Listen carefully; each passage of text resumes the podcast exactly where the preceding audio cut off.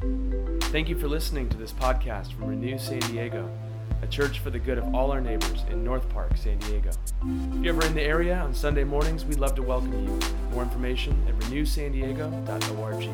Share with a friend. See you soon.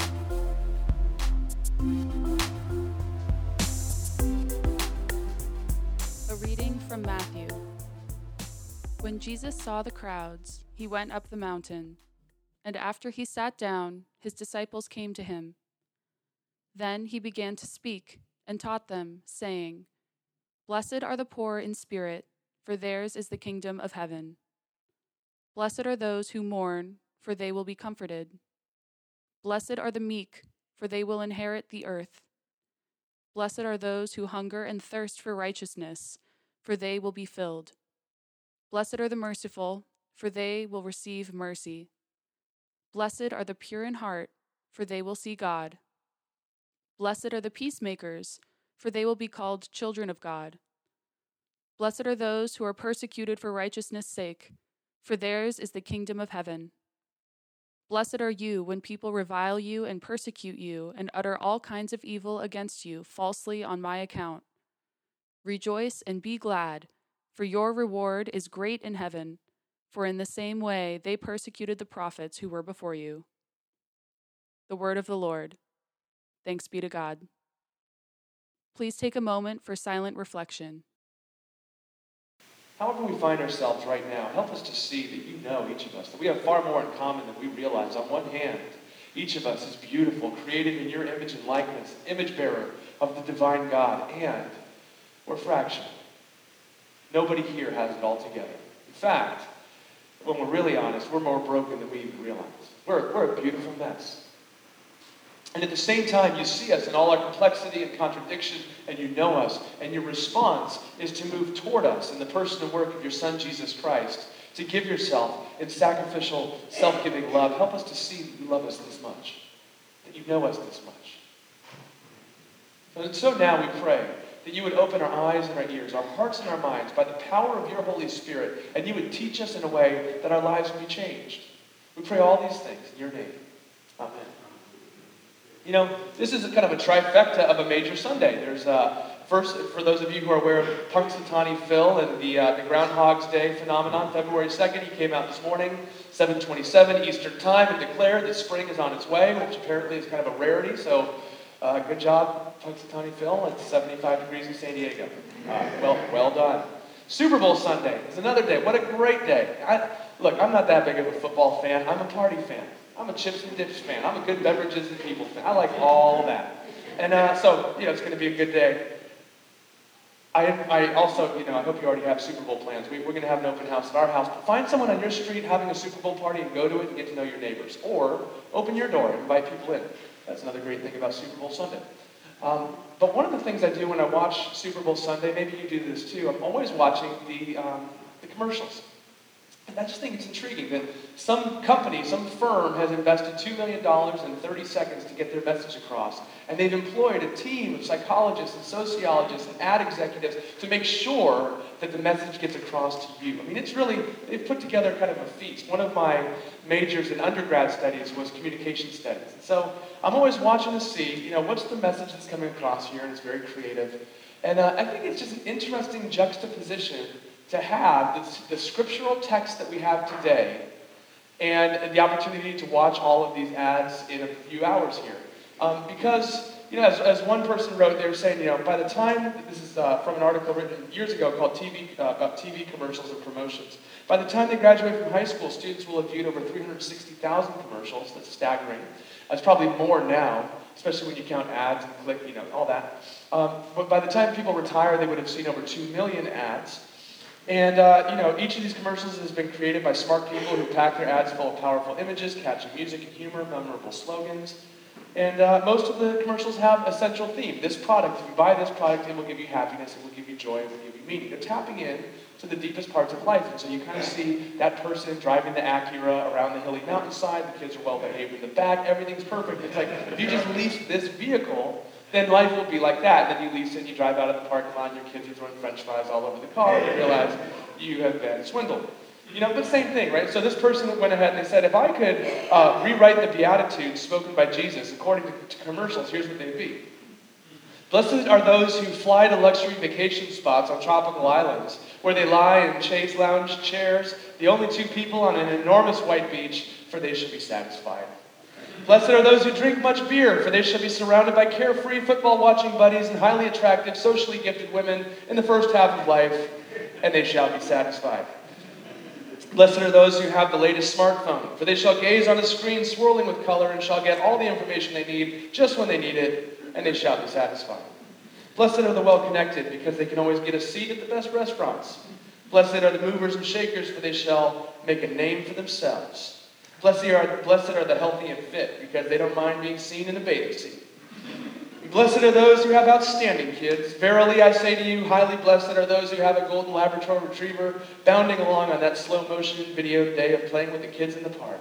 For they shall be the envy of real families everywhere, and they shall be satisfied. I think it's intriguing as Jesus lays out his Beatitudes of who is blessed and who shall be satisfied. Because it's about the photo negative, the complete opposite of what we are sold every single day. Now, here's what I need to point out is that Jesus is not saying, go and try to be meek, go and try to be persecuted, go and try to be hungry, go and try to be pushed to the outside. He's not saying try to do these things so that you can be blessed. He's saying if you live long enough, these things will come your way. And when the world says you're forgotten, remember, you're blessed. When the world says that you are out of bounds, you've taken a wrong turn somewhere, you've been trampled, and it's irre- irrevocably, irretrievably, irreconcilably broken, that God is not done with you, God might actually be at work in that very pain point right there. And so even there, you are blessed. God who says, I'm with you because the kingdom of heaven is at hand. It permeates and it meets and it advances every aspect of our lives. And so there's actually good news with no qualification. It's not good news if you have the right sized house or the right type of child or the right type of spouse or you have the right type of body type or whatever it is. There's actually good news for everybody in this room, wherever you are, in your faith journey and your life circumstances. That God actually breaks through all of that and meets us. Listen to these promises. You will be comforted. You will be filled. You will receive mercy. You will see God. You will be called children of God. You will inherit the earth. You will receive the kingdom of heaven. And here's the question what if that's not wishful thinking, but that's actually true?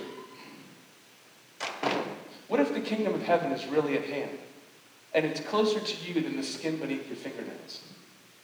That the kingdom of heaven is not something you strive for and work for and climb to achieve, but the kingdom of heaven is something that is advancing in your life and is rushing toward you at light speed even now, inviting you to open up and to receive and to trust and to accept and to live into.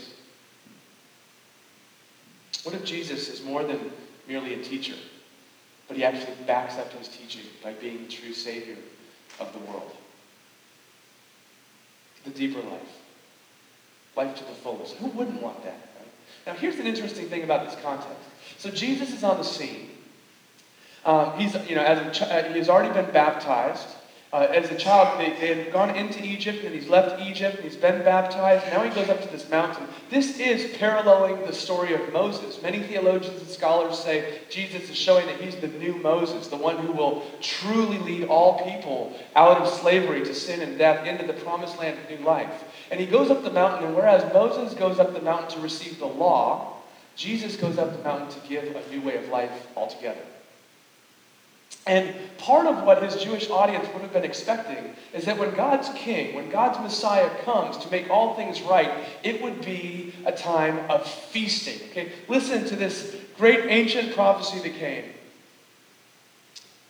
Isaiah said, The Lord will make for all people a feast of rich food, a feast of well aged wines, of rich food filled with marrow, and of well aged wines strained clear. And so his audience would have grown up hearing these stories of the feast that would be coming. And their parents would have remembered these stories. And their grandparents would have remembered these stories. And so now here comes God's king saying, I will bring God's kingdom. And they're thinking the feast is on its way. And he goes up the mountain and says, Blessed are you when you're really, really hungry. Blessed are you when you thought things would turn out differently. Just think about that. Imagine a Thanksgiving dinner and you go to the host's home, and it is the nicest spread you have ever seen 1997 Opus 1, right in the middle of the table, huge turkey, everything that you can smell it, you can see it, you can almost taste it, and the host comes and raises a glass and says, You know, I've been thinking about it. I think we actually have a deeper life when we long for the feast. So let's just long for the feast and not eat today, right? That's crazy talk. And yet, here's Jesus at the beginning of his ministry saying, You're actually blessed in your longing. Now, we live in a culture that is allergic to longing. I remember when the flip phones came out with that one button right in the middle that said, Get it now.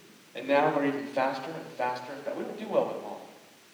And yet, the deepest parts of our life take time. You know? You can get new furniture fast. You can get food fast. You cannot get a good marriage fast. You cannot have a good relationship with your best friend fast. You cannot develop character fast. You cannot develop patience fast. You cannot become a, a person of deep character and depth and groundedness and rootedness without time. It's not fast food. You can't microwave it. Jesus says that's okay because I'm with you through that long process as well. So let's just take a look in the time we have at, I want to look at one part. So, side note, we talked about this passage one year ago from right now. Okay, so if, if you want to see a more sweeping, comprehensive view on this passage, go back to the podcast a year ago. I want to focus in particularly on verse 6, on this Super Bowl Sunday, uh, that talks about Blessed are those who hunger and thirst for righteousness, for they will be filled. Okay, let's ask of why are those who hunger and thirst going to be filled? What does it mean to hunger and thirst for righteousness? And how do we become these sorts of hungry and thirsty people that actually get filled in some way? First, why are those who hunger and thirst for righteousness and justice going to be filled? Well, here's the first thing all of us hunger and thirst for something. The question is, what will ultimately satisfy? There was an article written a while back called The Latest Research on Happiness. More than 60 scientists have been given millions of dollars of funding to help humanity find happiness.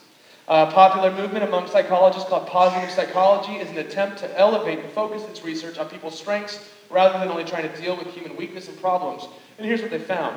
Although the U.S. standard of living has increased since World War II, it's increased, there is no increase in the number of people who regard themselves as happy. A U.S. News and World Report on the subject says once income provides for basic needs, it doesn't correlate to happiness, nor does intelligence, prestige, or sunny weather. People grow used to new climates, higher salaries, and better cars. See, so we think look better, more money, better car, more happiness, and they're saying it just hasn't been the case. Of all this, but you already know this, right? You already know this. So it's possible that you are hungering and thirsting for things, even for good things, that will ultimately satisfy you. I remember one of the real poignant tastes I got of this in college. A friend had talked me into being a door to door salesperson for a, a, house painting company. And so I've walked every block Ocean Beach, Point Loma, Coronado, uh, North Park. I've gone, I've spent a summer walking every block of all of these streets and trying to convince people they need paint jobs. And apparently I was pretty good at it because I set the national record that year, and it came with this great bonus, and, and I made all this money, and I have this career in sales, it turns out. And I remember thinking at the same, simultaneously, great, I've climbed the mountain, I've achieved this thing, and there's got to be more to life than this.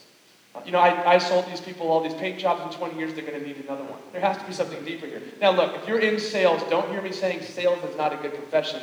I learned in that moment it's not the profession for me? But there's a sense of calling, right? So the question is, what are you giving your life to? And what's ultimately going to satisfy? I remember the same season in college, I met this girl, and you know, kind of everyone wanted, every guy wanted to be with her, every woman wanted to be her, kind of thing, at least in my own mind. And I thought, if I could just get Juliet, I must be Romeo. So I said everything I could on dating this person, and I ended up achieving that goal and still finding myself as lonely, insecure, and feeling insignificant as I did before. Because we think if our job's going to make it, or our relationship's going to make it, but you're still left with yourself. So the question is, we all are hungering and thirsting for something. What are you hungering and thirsting for? And how's that working for you? Is it actually giving you a depth? Is it giving you meaning? Is it noble enough and strong enough to actually hold the complexity and beauty of your life? Have you ever landed a big contract or closed a big sale only to hear yourself say, This is it? After a night of binge eating or binge drinking, have you ever woken up the next day and said, I know I'm meant for more than this? After a bad decision, have you ever wondered, Who am I? How did I get myself to where I am right now? See, the problem is not that you hunger and thirst. The problem is that you and I hunger and thirst for things that don't ultimately satisfy and fulfill. So complete this sentence. Maybe this is the diagnostic sentence. Complete this sentence. Everything will be fine with me if just blank. Everything will be fine with me if just. However, you fill in the blank is an indicator of your hunger and thirst. Jesus says, Blessed are the hungry and thirsty, those who can begin to taste a deeper source of identity, those whose thirst leads them to drink from a deeper well. You see, Jesus is not trying to tell you to stop hungering and stop thirsting and stop desiring. He's trying to tell you there's actually a bigger desire and a bigger hunger and a bigger thirst out there for you. He's not trying to deprive you and me. He's trying to say, you are much more than the sum of your appetites. I have built you for so much more. So go deeper. And go deeper into your longings. One of my favorite places on the planet is Napa, where they have really, really good wine. And I sit there and I geek out. Florence will be testing the wine, and I'll be talking to the winemakers. Tell me more, tell me more. She's like, just look it up online. Let this person go, please. And, uh, and one of the things that just fascinates me is some of the best vineyards in the world deliberately stress their vines. And in seasons of low precipitation, just when you would think it would be time to irrigate, they choose not to because they know that thirsty vines grow deeper roots, and deeper roots produce better tasting grapes. I wonder if Jesus is saying, when you're thirsty, let the roots go down deeper. Don't satisfy for cheaper irrigation in your life. St. Augustine said, Desiderium sinus cordis, which means longing makes the heart go deep. There's a hunger and a thirst that deepens us. C.S. Lewis wrote,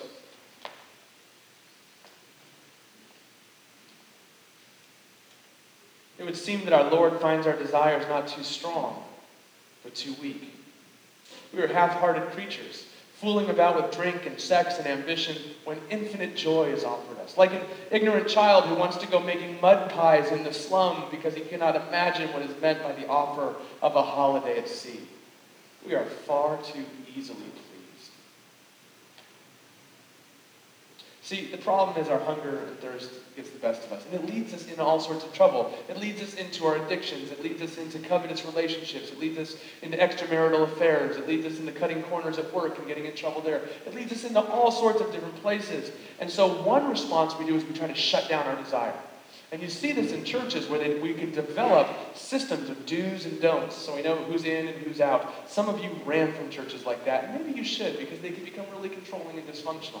Others of you are still on that hamster wheel of right and wrong, do and don't, because you're, you're afraid of your desires. And Jesus is saying, don't shut down your desires, just redirect them. Don't cut off the roots, just make sure they're going into really, really, really good soil. St. Augustine would say, there's nothing noble in killing your hunger. That would actually kill your heart. C.S. Lewis would say, You've settled for making mud pies in the slums.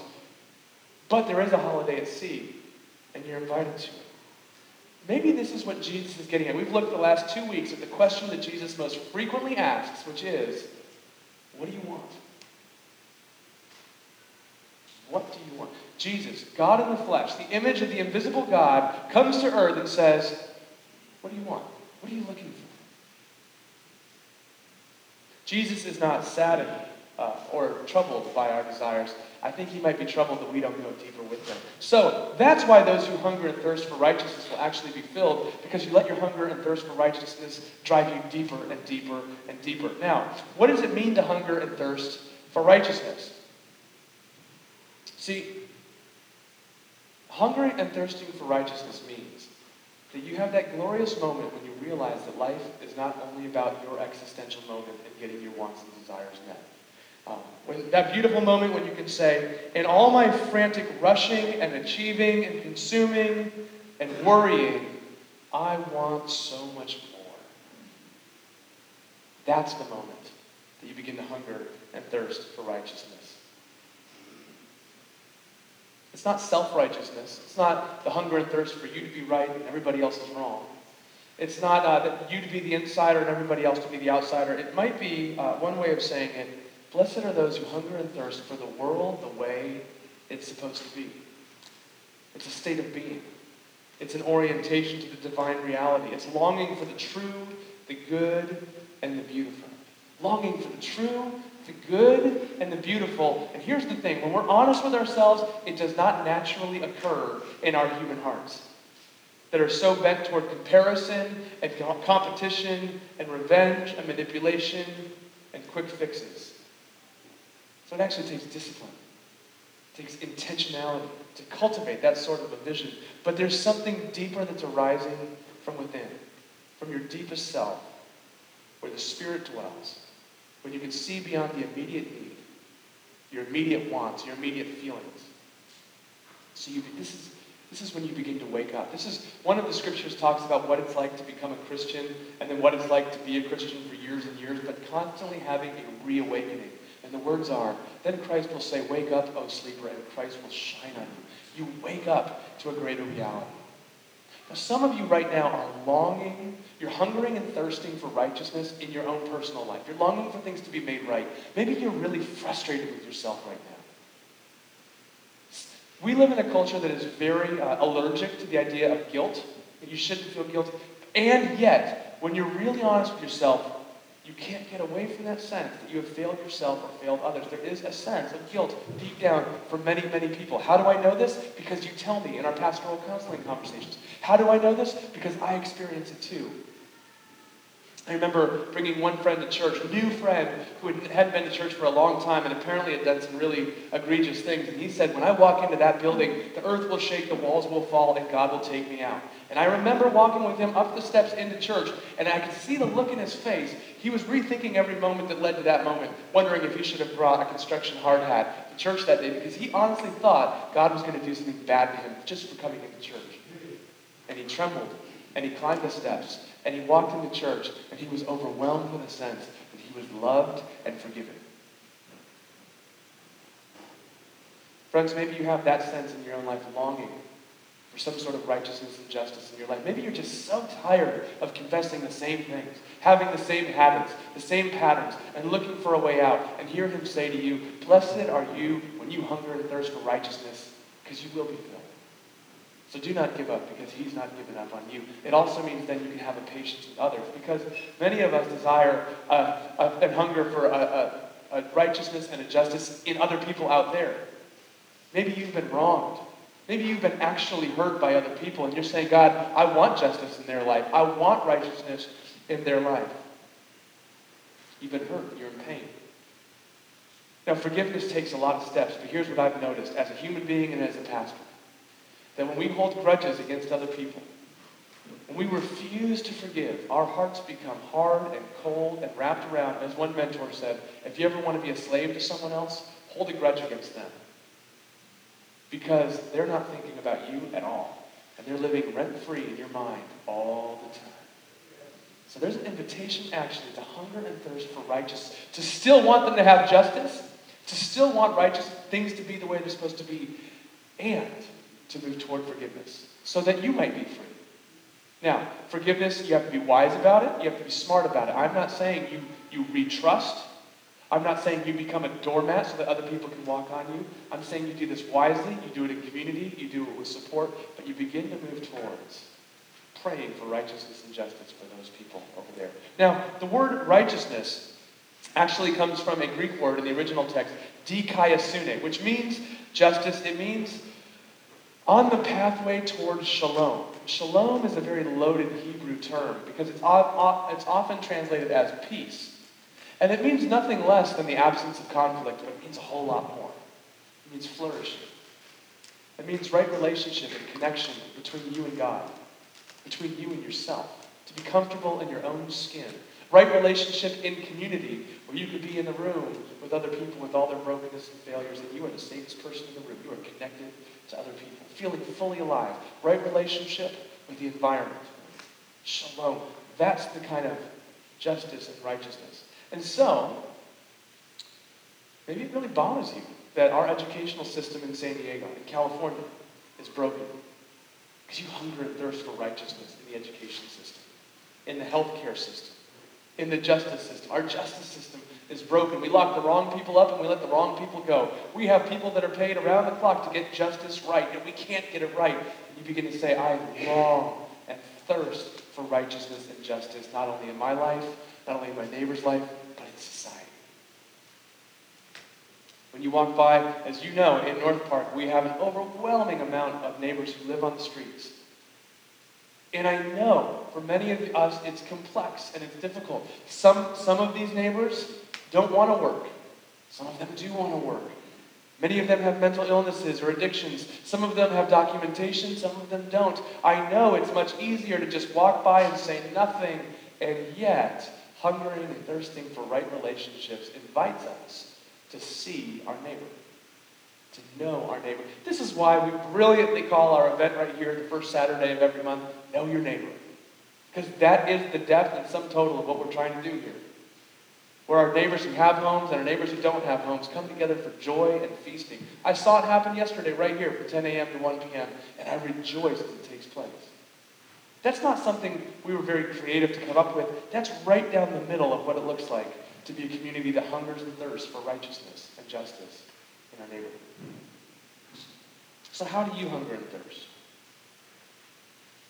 Jesus says, The kingdom of heaven has come near, and the king is here. He doesn't shy away from your complexity. He doesn't say to you, it's not my problem. So now, as he moves toward you and me, we can move toward others. When the world says there are dead ends or dry seasons of despair, he says, even there, I am watering the garden. Even there, you will meet me. Now, let's just conclude our time by asking, okay, how do we live this out?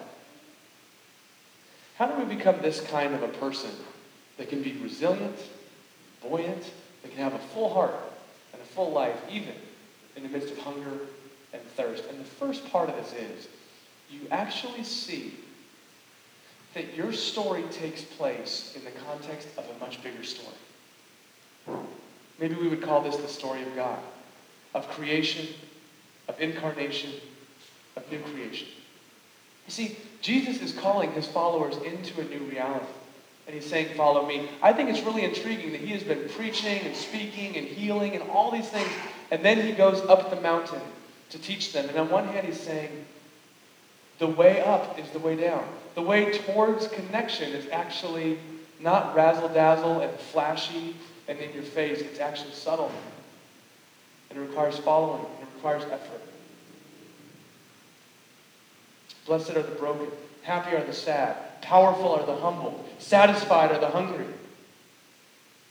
You see, in the busyness of our own lives, we so often become trapped in our own stories.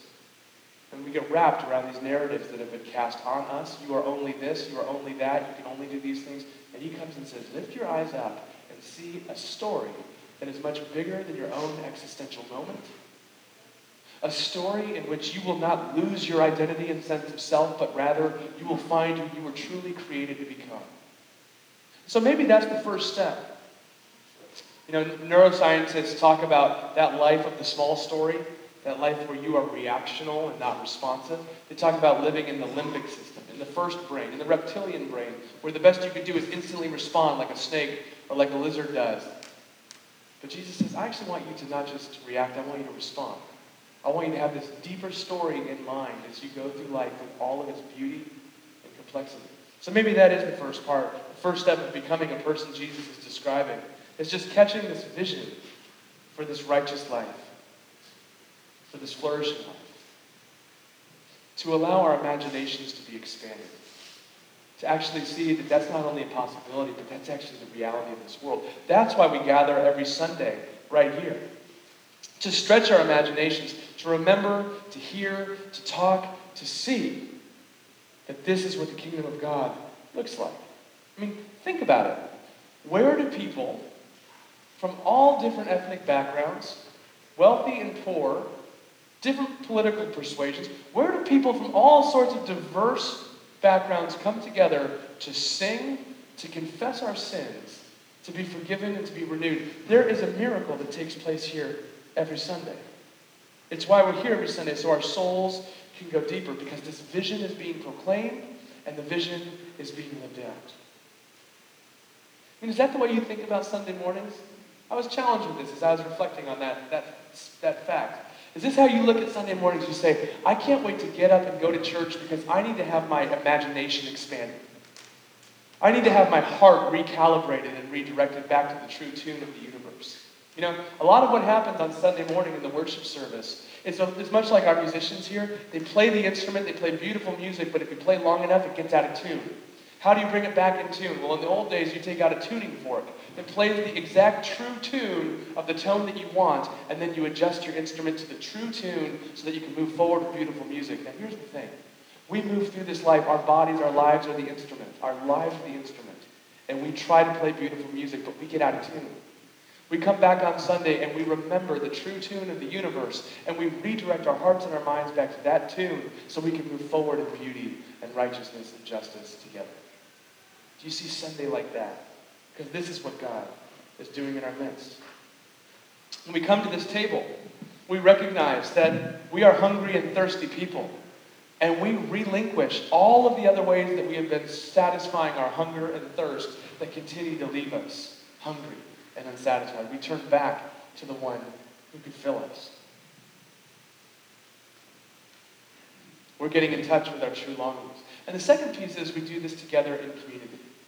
Then we actually remind one another of the truth of God's movement and mission in our lives and in our world. You know, the space in which we find ourselves broken and mourning and meek and hungry, where we can be called out and eat and drink so we're filled, and we do it all together. You know, I saw this happen yesterday. We, we not only had our Know Your Neighbor event here, we also had our, our membership course right here. And we spent the first half hour just sharing our names and a little bit of our story.